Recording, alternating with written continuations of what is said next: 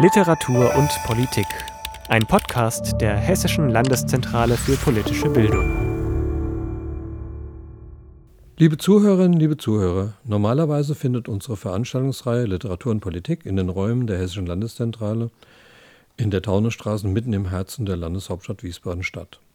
Ungewöhnliche Zeiten, ungewöhnliche Formate. In dieser Corona-Zeit haben wir uns im Team entschieden, eine Podcast-Reihe unter dem Titel Literatur und Politik zu gestalten. Unser heutiger Moderator ist Manfred Ladwig. Er ist ein bekannter Fernsehredakteur in der Umweltredaktion des Südwestrundfunks in Mainz und als studierter Biologe hat er sich auf die Themen Globalisierung, Ressourcen und Gentechnik spezialisiert.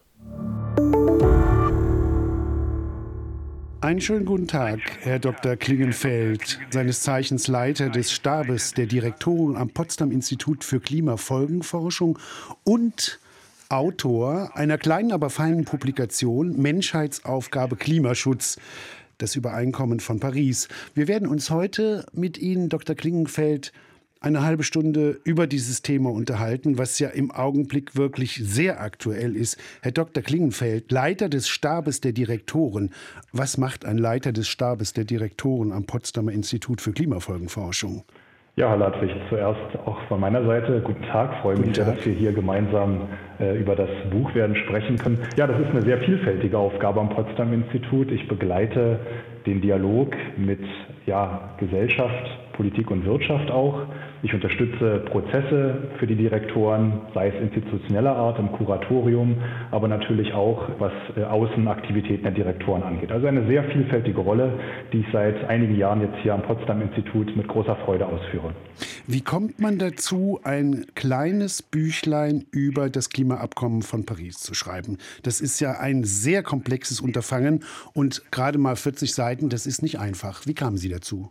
Ja, genau, eigentlich auch aus diesem Befund, dass es viel Fachliteratur gibt, viel auch vielleicht etwas schwieriger zugängliche Literatur, sehr viel dickere Werke gibt es, wissenschaftliche Arbeiten, aber mir schien es, oder zumindest bei meinen Recherchen ist mir aufgefallen, dass es noch keine Publikation gab zumindest, die die Kernthemen des Übereinkommens von Paris in prägnanter Weise aufnimmt, die sie auch in einen Gesamtzusammenhang stellt, die aktuellen Befunde der Wissenschaft aus der Klimaforschung und Klimafolgenforschung referiert. Und so habe ich mich daran gesetzt, eben diesen Themenkreis aufzuarbeiten. Zeitlich war es zudem noch, finde ich, wichtig, das ja noch in diesem Jahr 2020 auch vorzulegen, weil 2020 markiert den Beginn der Umsetzungsphase des Übereinkommens von Paris. Erzählen Sie uns doch kurz, worum geht es beim Klimaabkommen in Paris? Paris ist in aller Munde. Skizzieren Sie uns die Architektur dieses Abkommens. Ja, also das Abkommen wurde vor nunmehr fast fünf Jahren im Dezember 2015 geschlossen auf der Weltklimakonferenz der 21. COP21 eben in Paris von den Staats- und Regierungschefs, die zu diesem Ereignis anwesend waren. Und im Grunde geht es darum, ein, ähm, ja, eine kooperative Architektur, kann man fast sagen, zu entwickeln für gemeinsamen Klimaschutz auf globaler Ebene. Also da gibt es natürlich einen ganz langen Prozess. Eben seit über 20 Jahren wurde dieses Abkommen vorbereitet und der kulminierte im Grunde im Jahr 2015 und hat eben dazu geführt, im Beschluss des Abkommens von Paris, dass man sich auf ein globales Umweltziel geeinigt hat, das man gemeinschaftlich verfolgen möchte. Und dann hat man eine ganze Reihe von Elementen in diesem Abkommen festgehalten, mit welcher Art von Organisation, mit welcher Art von Prozessen dieses in den nächsten Jahren und sogar Jahrzehnten gelingen kann. Was ist denn das globale Umweltziel? Das globale Umweltziel besagt, den Anstieg der globalen Mitteltemperatur auf deutlich unter 2 Grad zu begrenzen und Anstrengungen zu unternehmen, diesen Anstieg bei 1,5 Grad bereits zu begrenzen und abzufangen. Und äh, dieses globale Umweltziel, also dieser Zielkorridor zwischen 1,5 Grad Celsius und deutlich unter 2 Grad Celsius, der wurde im Übereinkommen von Paris völkerrechtlich festgeschrieben. Nun ist ja die Publikation im März erschienen, da sah die Welt ja noch ganz anders aus. Unter Covid lesen wir immer wieder, dass die Luft besser wird, dass Fische in den Kanälen, in den Wasserkanälen von Venedig wieder zu sehen sind.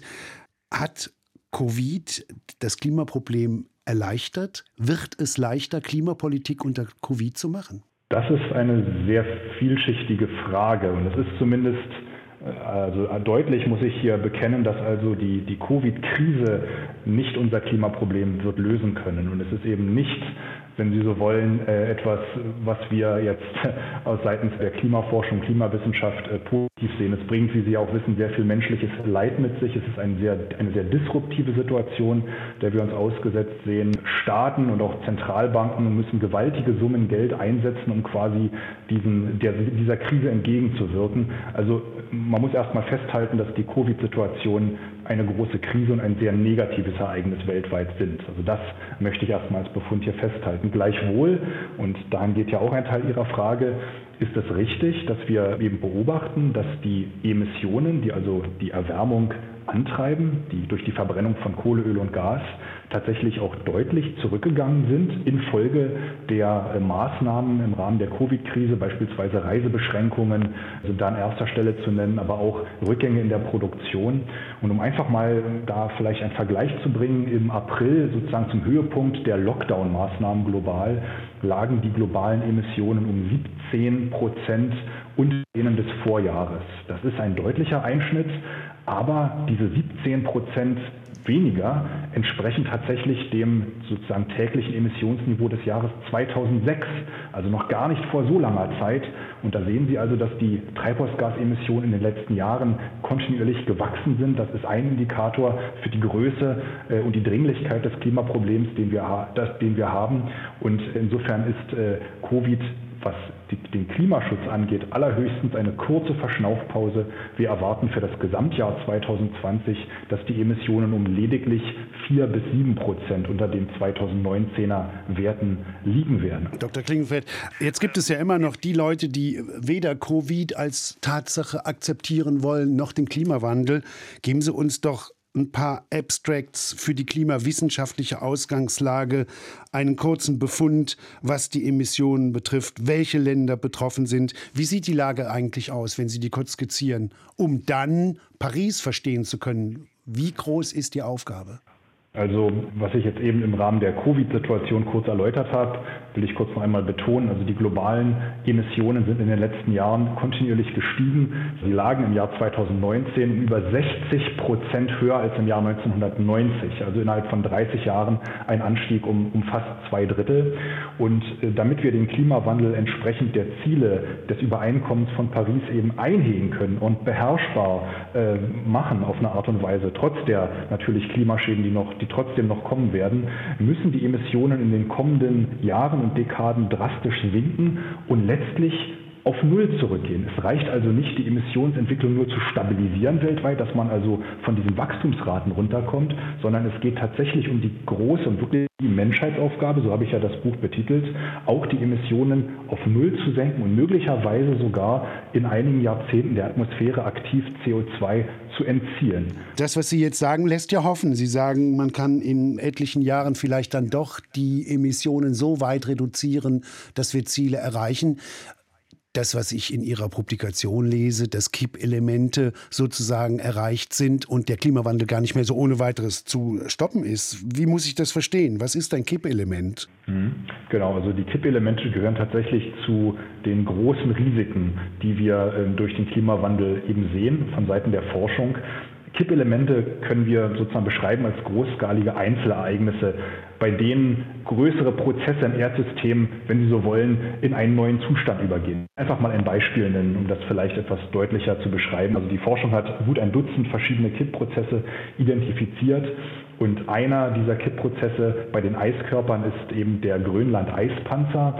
Auf Grönland, das ist eine Landmasse, ist sehr, sehr viel Eis gebunden und würde dieses Eis komplett abschmelzen und in den Ozean geraten, so würde sich der Meeresspiegel um rund sieben Meter erhöhen. Das kann man nicht mehr so ohne weiteres stoppen? Deswegen das Kippelemente? Genau, ja, richtig. Also sobald im Grunde dieser Schmelzprozess in eine Phase gerät, wo sozusagen auch eine Temperatur Stabilisierung diesen Schmelzprozess nicht mehr stoppen könnte, dann sprechen wir von einem Kippprozess, weil er nicht mehr reversibel, also nicht mehr aufhaltbar und zurückführbar ist. Das Welche? geht über viele tausend Jahre, muss man auch sagen, vielleicht das noch kurz zur Erläuterung ja. zu Grönland. Aber das Eintreten dieses Kippprozesses könnte schon bei einer Erwärmung stattfinden, die wenig eher über der liegt, die wir jetzt schon beobachten. Welche Kippelemente gibt es denn noch? Es gibt das Eis, das Sie nennen. Welche Systeme sind denn noch bedroht? Ja, also neben den Eiskörpern haben wir auch eine Reihe von Kippelementen bei den sogenannten Strömungssystemen identifiziert, beispielsweise den indischen Sommermonsun betreffend. Und hier ist sozusagen ein Verhalten äh, ermittelt worden oder gibt, es gibt Forschung dazu, dass der indische Sommermonsun äh, in manchen Jahren besonders stark ausfallen könnte, in anderen Jahren quasi ausbleiben würde, was natürlich gewaltige negative Auswirkungen auf die Landwirtschaft auf dem indischen Subkontinent hätte. Dies nur als ein Beispiel aus den Strömungssystemen. Und bei den Ökosystemen sehen wir auch eine Reihe von Großrisiken in Form von Kippelementen. Und hier möchte ich als erstes, und das habe ich auch äh, in der Publikation ausgeführt, die tropischen Korallen Korallenriffe nennen, die mit fortschreitendem Klimawandel tatsächlich drohen, vernichtet zu werden. Das heißt, durch wärmere Gewässer und Ozeanversauerung. Das heißt, die Dramatik der Situation ist nicht zu leugnen. Die ist nicht zu leugnen und äh, vielleicht abschließend nur, das ist jetzt nicht unbedingt ein Tippelement, aber möchte ich doch ganz aktuell auch auf die Waldbrände in Kalifornien verweisen, die ja wieder gerade vor wenigen Tagen noch einmal ganz präsent in den Medien waren. Und auch hier haben wir äh, seitens äh, der Forschung verschiedene Elemente, die dort zusammenkommen. Das ist zum einen ausbleibender Regen, dass also die ohnehin schon trockeneren Regionen in, bei fortschreitendem Klimawandel noch trockener werden, aber auch eben mehr Hitze, einfach durch die durchschnittliche Erderwärmung und dann aber auch länger anhaltende Wetterlagen. Das hat mein Kollege Stefan Rahmstorff, der am Institut forscht, letztens auch noch mal zusammengefasst. Jetzt gibt es diese klimapolitischen Rahmenbedingungen. Die Staatengemeinschaft versucht mit umweltpolitischen Mitteln diese Situation anzugehen und zu verbessern. Das ähm, gibt es ja schon seit vielen Jahren, diese Konferenzen. Wie sieht denn der Kerngeist dieser Abkommen eigentlich aus? Mhm. Also wir müssen da tatsächlich zurückblicken auf die frühen 90er, 1990er Jahre, eine Welt in Bewegung nach dem Ende des Kalten Krieges, wo tatsächlich auch, was die internationale Kooperation angeht, vieles möglich war. Und im Geiste ist 1992 die sogenannte Klimarahmenkonvention der Vereinten Nationen beschlossen worden. Die hat auf Englisch eine etwas ja, sperrige Abkürzung UNFCCC, die United Nations Framework Convention on Climate Change. Und diese Rahmenkonvention, die quasi universelle Mitgliedschaft hat von den Ländern der Welt, wird im Grunde den Kontext und auch den Rahmen für alles, was danach folgt in der internationalen Klimapolitik, sei es das Kyoto-Protokoll oder aber auch ähm, die ähm, Übereinkunft von Kopenhagen bis hin eben zum ähm, Übereinkommen von Paris, über das wir ja auch jetzt noch weiter im Detail sprechen werden. Also diese Klimarahmenkonvention äh, hat äh, damals schon 1992 ein Umweltziel als als Kern, äh, was da besagt, dass also äh, Ziel aller Anstrengungen es sein soll, den Klimawandel so weit sozusagen abzuschwächen oder genauer gesagt die Treibhausgaskonzentration in der Atmosphäre so zu stabilisieren, dass eine gefährliche Störung des Klimasystems durch den Menschen verhindert wird. Also das ist quasi der ganze Kern der Klimarahmenkonvention und ergänzend muss man noch wissen, dass im Jahr 1992 auch verschiedene Verantwortlichkeiten festgelegt wurden innerhalb dieser Konvention.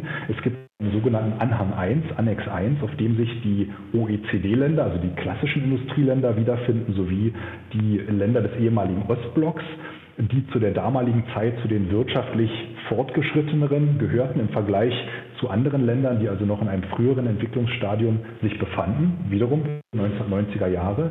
Und diesen Ländern OECD und ehemaliger Ostblock wird also eine größere Verantwortung zugewiesen, im Grunde den Klimawandel zu bekämpfen und den anderen Ländern, die eben nicht auf dieser Liste stehen, zu helfen. Und diese quasi Zweiteilung der Welt, die ist letztlich auch bis heute fortgeschrieben und sie bildet aber auch eine Konfliktlinie, weil ein Land, das ich hier natürlich nennen muss, China, findet sich eben nicht in diesem Anhang 1, sondern ist letztlich nicht mit Verpflichtungen, mit starken Verpflichtungen unter der Klimarahmenkonvention äh, sozusagen äh, belegt und hat natürlich letztlich ein großes Interesse, diese Zweiteilung aufrechtzuerhalten. Und diese Konfliktlinien, die haben sich letztlich gezeigt bis nach Paris, wo man es dann aber doch geschafft hat, mit einer sehr kunstvollen, auch diplomatischen Formulierung oder mit kunstvollen Regelungen im Grunde diesen Graben ein Stück weit zumindest zuzuschütten. Aber das klingt doch, als ob diese Rahmenkonventionen zahnlose Tiger sind. Wie oft hat man sich jetzt schon getroffen seit Paris, seit 1992? Die wievielte Conference of Party ist das, wo sich die Welt trifft? Ja, also äh, die erste Konferenz war 1995 in Berlin, COP1, ja. Conference of the Parties. Und Paris in ist? Paris war COP21. COP21. Ja. Und Sie sagen, China ist immer noch nicht mit dabei als der größte Verschmutzer. Ist das ein zahnloser Tiger oder wie würden Sie das einschätzen? Also zum einen ist es klar, Klimaschutz ohne China wird nicht funktionieren. China ist für rund 30 Prozent der globalen CO2-Emissionen verantwortlich. Natürlich auch, weil das Land ein großes Exportland ist, quasi Werkbank der Welt. Aber ohne China zeigt einfach diese Zahl, können wir das Klima nicht stabilisieren. Das heißt, es ist einfach zwingend, dass jedes große Land, was hohe Emissionen hat, und dazu zählt beispielsweise mittlerweile auch Indien, ein noch deutlich ärmeres Land als China, was aber insgesamt doch eine maßgebliche Emission schon hat. Letztlich müssen alle großen Emittenten mit an Bord sein, um das Problem zu lösen. Und da setzt im Grunde das Übereinkommen von Paris an. Und und ähm, im Grunde zeigt einen Weg auf, wie dies, wenn die Dinge sozusagen positiv sich entwickeln, auch gelingen kann. Jetzt ist ja die Frage, sind die Staaten überhaupt bereit, Souveränität abzugeben? Denn man muss ja im globalen Maßstab neue Strukturen, neue Verträge aushandeln. Sowas gibt es ja noch nicht so oft auf der Welt. Vielleicht die Welthandelsorganisation, der Internationale Gerichtshof. Wie geht man mit dem Problem ab, dass die Staaten Macht letztendlich abgeben müssten? Ja, also tatsächlich wäre vermutlich die Europäische Union am ehesten bereit gewesen, sich in einem Abkommen stärker zu binden. Das Kyoto-Protokoll, was wir jetzt ja nicht weiter erläutern werden, war zumindest von der Architektur her so aufgestellt, dass es durchaus auch im Rahmen des internationalen Rechts Sanktionsmechanismen hatte. Allerdings musste man anerkennen, im Laufe der Verhandlungen der ganzen letzten Jahre, dass also große Mächte wie China, aber eben auch die USA nicht bereit waren, genau in so ein Modell einzutreten und im Grunde maßgebliche staatliche Souveränität abzugeben, im Sinne einer, was man als Global Governance bezeichnet. Und in diesen Rahmenbedingungen musste also das Paris-Abkommen funktionieren und der Schlüssel, den man letztlich gewählt hat oder mit dem man sich beholfen hat, sind national festgelegte Beiträge, sogenannte NDCs für Nationally Determined Contributions, wo sich quasi die Nationalstaaten freiwillig und selbstbestimmt ihre eigenen Ziele setzen, um im Klimaschutz voranzukommen. Also dann doch zahnloser Tiger, denn freiwillig machen die Staaten ja kaum etwas. Ja, das ist natürlich, wenn man so will, eine jetzt sehr harte Analyse zu sagen, ein zahnloser Tiger, aber äh, ich würde so weit nicht gehen. Ich würde so weit nicht gehen, denn äh, es gibt eine ganze Reihe, also zum einen das globale Umweltziel gilt. Das ist schon mal etwas, woran sich alle Maßnahmen... 2 Grad, ja? Temperatursteigerung unter 2 Grad. De deutlich unter 2 Grad und Richtung 1,5. Also durchaus ein Korridor, der bei 1,5, das sollte man schon nennen. Und gerade auch was die Klimafolgen angeht, wird es über 1,5 Grad eben deutlich ungemütlicher. Insofern ist der Verweis 1,5 Grad sehr, sehr wichtig hier. Also dieses globale Umweltziel gilt, darauf hat man sich gemeinschaftlich verpflichtet und im Abkommen hat man sich auch verpflichtet, höchstmögliche Ambitionen zu wählen. Das heißt, man ist letztlich, hat sich, wenn Sie so wollen, natürlich ist es auch eine Art moralische moralische Verpflichtung, auch vor der Welt, vor einer globalen Öffentlichkeit. Denken Sie an die Nichtregierungsorganisationen, denken Sie auch an die Forschung, die diese Beiträge natürlich analysiert. Hat man sich dazu verpflichtet, eben mit einer größtmöglichen äh, sozusagen Ambition voranzugehen. Man hat darüber hinaus sich dazu verpflichtet, einen regelmäßigen Berichtszyklus zu etablieren. Man wird also 2023 sich wieder ganz offiziell unter dem Abkommen zusammenfinden, einen sogenannten Global Stocktake. Da werden also alle Anstrengungen bis dato analysiert, wie weit ist man gekommen und genauso werden auch die Pläne analysiert, die man vorgelegt hat. Die muss man einreichen, ist auch also eine Berichtspflicht, ob man auf dem Weg hin zu einer Klimastabilisierung sich befindet oder nicht. Und tatsächlich wird dann wiederum offenbar werden, dass es noch eine durchaus große Lücke gibt zu dem gemeinschaftlichen Ziel und zu dem, was man aktuell macht. Und diese Lücke zu schließen, das ist letztlich das Ziel fortwährender Umwelt- und Klimapolitik, letztlich auch Wirtschaftspolitik in diesem Jahr und in allen Folgejahren. Und das ist letztlich ein Prozess, der sich im Übereinkommen von Paris einbettet. Sie müssen uns aber doch noch ein bisschen mehr Hoffnung machen, weil das Ganze ist ja optional. Die Staaten unternehmen größtmögliche Anstrengungen. Das ist ja ein weiches politisches Ziel. Jetzt müssen Sie uns aber wirklich auch noch sagen, gibt es keine härteren Bandagen, die man der Staatengemeinschaft anlegen kann, damit auch wirklich das Ziel erreicht werden kann. Ich höre immer wieder von der CO2-Steuer. Ist es genauso ein zahnloser Tiger?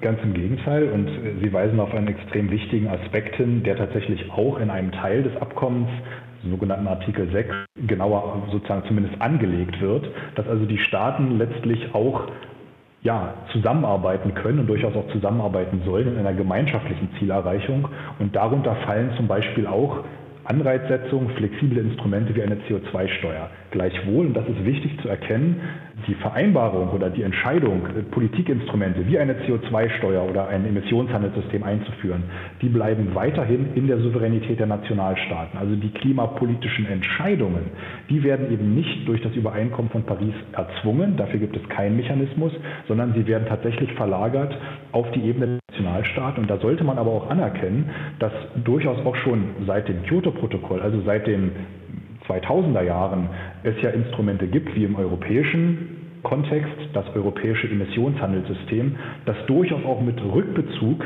auf das damalige Kyoto-Protokoll erst eingeführt wurde. Und genauso ist die Klimapolitik, die heutzutage gemacht wird, beispielsweise auch in Deutschland, äh, geschieht das mit Rückbezug auf das Übereinkommen von Paris, mit Rückbezug auf das globale Umweltziel, ohne dass es eine rechtlich bindende Verpflichtung jetzt gäbe oder eine zwingende Verpflichtung, aus dem Übereinkommen von Paris zum Beispiel eine CO2-Bepreisung einzuführen. Also dann müssen diesen, Sie mir, Kontext muss man erkennen. Ja, ja äh, dann müssen Sie mir aber kurz noch erklären, die CO2-Bepreisung, ist es vergleichbar mit Abwassergebühren, mit Gebühren zur Müllabfuhr? Ist es dann so, dass die Bürger der Staaten einen Preis für die CO2-Emissionen bezahlen müssen? Kann man sich das so übersetzen?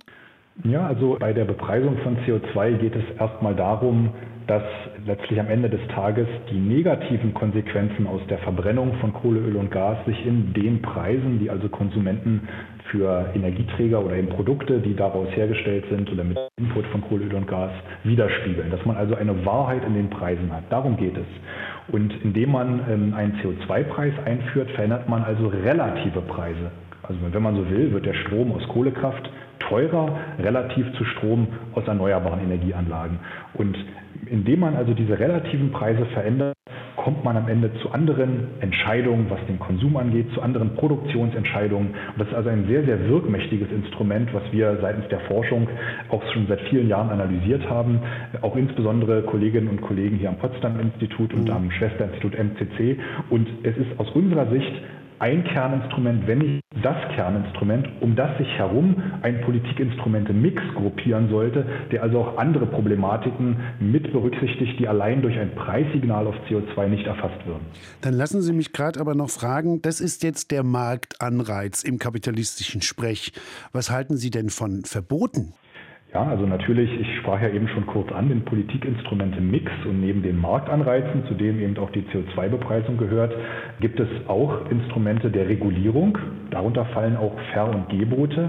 Ähm, das ist also, wenn Sie so wollen, eine noch unmittelbarere Eingriff des Staates, das beschreibe ich auch in meiner Publikation in aller Kürze, muss man sagen, aber letztlich äh, gibt es natürlich ähm, zum Beispiel wiederum im deutschen Kontext sozusagen Regulierung für Gebäudestandards, für Energieeffizienz. Das hat sich dort als einen guten Weg erwiesen.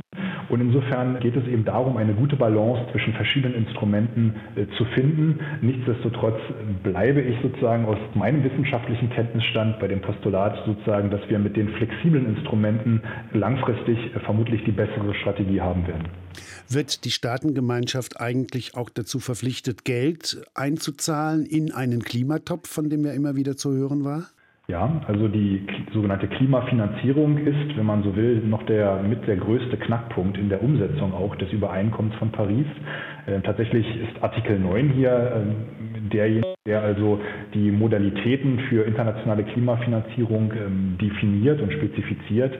Es gab im Jahr 2009 auf der Klimakonferenz in Kopenhagen die lose Zusage, ab dem Jahr 2020 rund 100 Milliarden US-Dollar pro Jahr zu mobilisieren von reicheren Ländern hin zu den ärmeren Ländern, um den ärmeren Ländern bei diesem Anpassungsprozess, wir sprechen auch von Transformationsprozess, hin zu einer klimaneutralen Wirtschaftsweise zu helfen. Lassen Sie mich fragen, wer macht nicht mit? Eigentlich äh, macht niemand in der Höhe mit. Eigentlich dieser Topf ist äh, kaum gefüllt und natürlich wir in Europa stehen besser da als andere, aber diese Summe wird auch anteilig eigentlich von keiner Partei erreicht. Und das letztlich gehört auch in diesem Fall zur etwas äh, traurigen Wahrheit dazu, dass also im Bereich der Klimafinanzierung deutlich weniger passiert ist, als was ursprünglich mal versprochen wurde. Wie kann ich eventuell doch Versatzstücke aus der Covid-Situation in eine gute politische Klimapolitik einbetten? Gibt es nicht doch etwas, was jetzt in diesen Zeiten, man hört immer wieder, Umweltgesetze müssten jetzt endlich umgesetzt werden. Gibt es nicht Versatzstücke aus einer Situation, aus der man Hoffnung ziehen kann? Ja, die gibt es. Und ich möchte aber doch nochmal überleiten von der letzten Frage, um das nicht ganz sozusagen so hoffnungslos im Raum stehen zu lassen. Auch wenn wir bei der Klimafinanzierung nicht gut vorangekommen sind, zeigt sich eben, dass durch technische Entwicklung einfach vieles an Klimaschutzmaßnahmen deutlich leichter ist, als wir es noch vor wenigen Jahren dachten. Denken Sie an die Photovoltaik, die zu deutlich günstigeren Kosten sich jetzt realisieren lässt, die eigentlich auch zum Beispiel in Indien beispielsweise gar keine Subventionen mehr braucht. Also wir sehen sehr, sehr positive Entwicklungen und genauso denke ich, kann man in der schweren Covid-Krise auch manche, wie Sie sagen, mit aller Vorsicht will ich das jetzt sagen, positive Entwicklungen erkennen. Zum Beispiel, was die Nutzung von ähm, ja, Videokonferenztechnik angeht, dass man durchaus hinterfragt, an welchen Treffen man also physisch teilnehmen muss.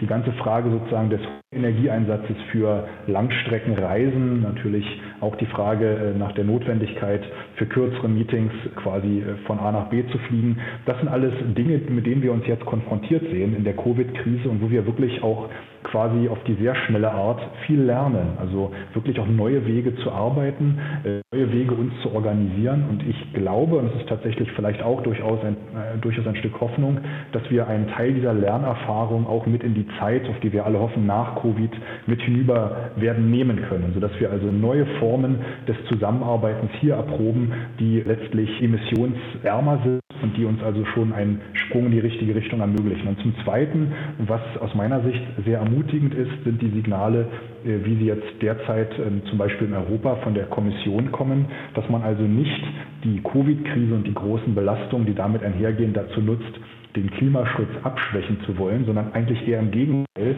die Notwendigkeit zum Wiederaufbau, zur Recovery, wie es auf Englisch ja so schön heißt, eben damit verknüpfen möchte, dass man eben diesen Wiederaufbau auf möglichst nachhaltige Art und Weise vollzieht. Und ich erkenne diese Handschrift durchaus im äh, nunmehr beschlossenen Wiederaufbaufonds der EU. Natürlich muss sich eben zeigen, ob die Umsetzung auch in der Hinsicht gelingt, dass man also die Investitionen, die man damit freisetzt, eben wirklich auch in grüne, nachhaltige Wege leitet. Und letztlich das Klimaziel der Kommissionspräsidentin von der Leyen, die Diskussion für 2030, geht natürlich auch in eine Richtung, wo wir sagen, das ist dann eher kompatibel mit den Zielen aus dem Übereinkommen von Paris als das, was bisher die Beschlusslage ist. Also der Kern des Paris-Abkommens ist ja eine Klimapolitik deutlich unter zwei Grad. Sie erwähnen die Politik von Frau von der Leyen in der EU. Kann das ein Weg zur Klimastabilisierung sein? Ja, also was ich jetzt auf europäischer Ebene sehe, zeigt zumindest in die richtige Richtung. Die Diskussion zu einem stärkeren Klimaziel 2030 ist sehr wichtig. Und auf Basis der Ziele aus dem Übereinkommen von Paris wäre also eine entsprechende Zielverschärfung in der Europäischen Union auf jeden Fall auch zu begrüßen.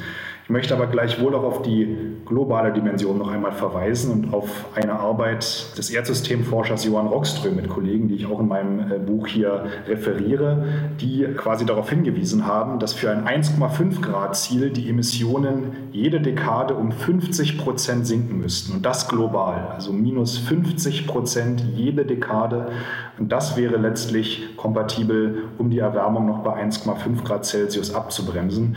Und gerade wenn wir jetzt die Europäische Union im Blick haben, als besonders leistungsfähige Volks- oder Gruppe von Volkswirtschaften, wird eigentlich deutlich, dass also wir auch noch sozusagen, was das Ziel angeht, noch etwas äh, dazu tun müssten und sozusagen noch ambitionierter sein müssten. Also Sie sehen, es ist ein wirklich großes Spannungsfeld, es ist tatsächlich eine Menschheitsaufgabe, aber ich bin dennoch auch wenn ich zurückblicke die letzten Jahre zuversichtlich, dass wir immer Schritte in die richtige Richtung gemacht haben. Und insofern sehe ich auch gerade die aktuellen Diskussionen und die Verbindung des Wiederaufbaufonds, wie ich ja sagte, mit Maßnahmen zum Klimaschutz als positive Entwicklung. Das stimmt mich hoffnungsvoll.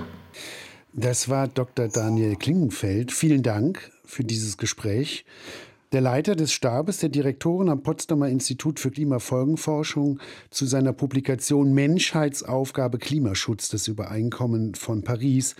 Das wurde Anfang März bei der Hessischen Landeszentrale in Wiesbaden veröffentlicht. Wer sein Wissen zu diesem Thema vertiefen möchte, der kann das kostenlos bei der HLZ in Wiesbaden bestellen. Vielen Dank. Ich danke Ihnen. Literatur und Politik. Ein Podcast der Hessischen Landeszentrale für politische Bildung.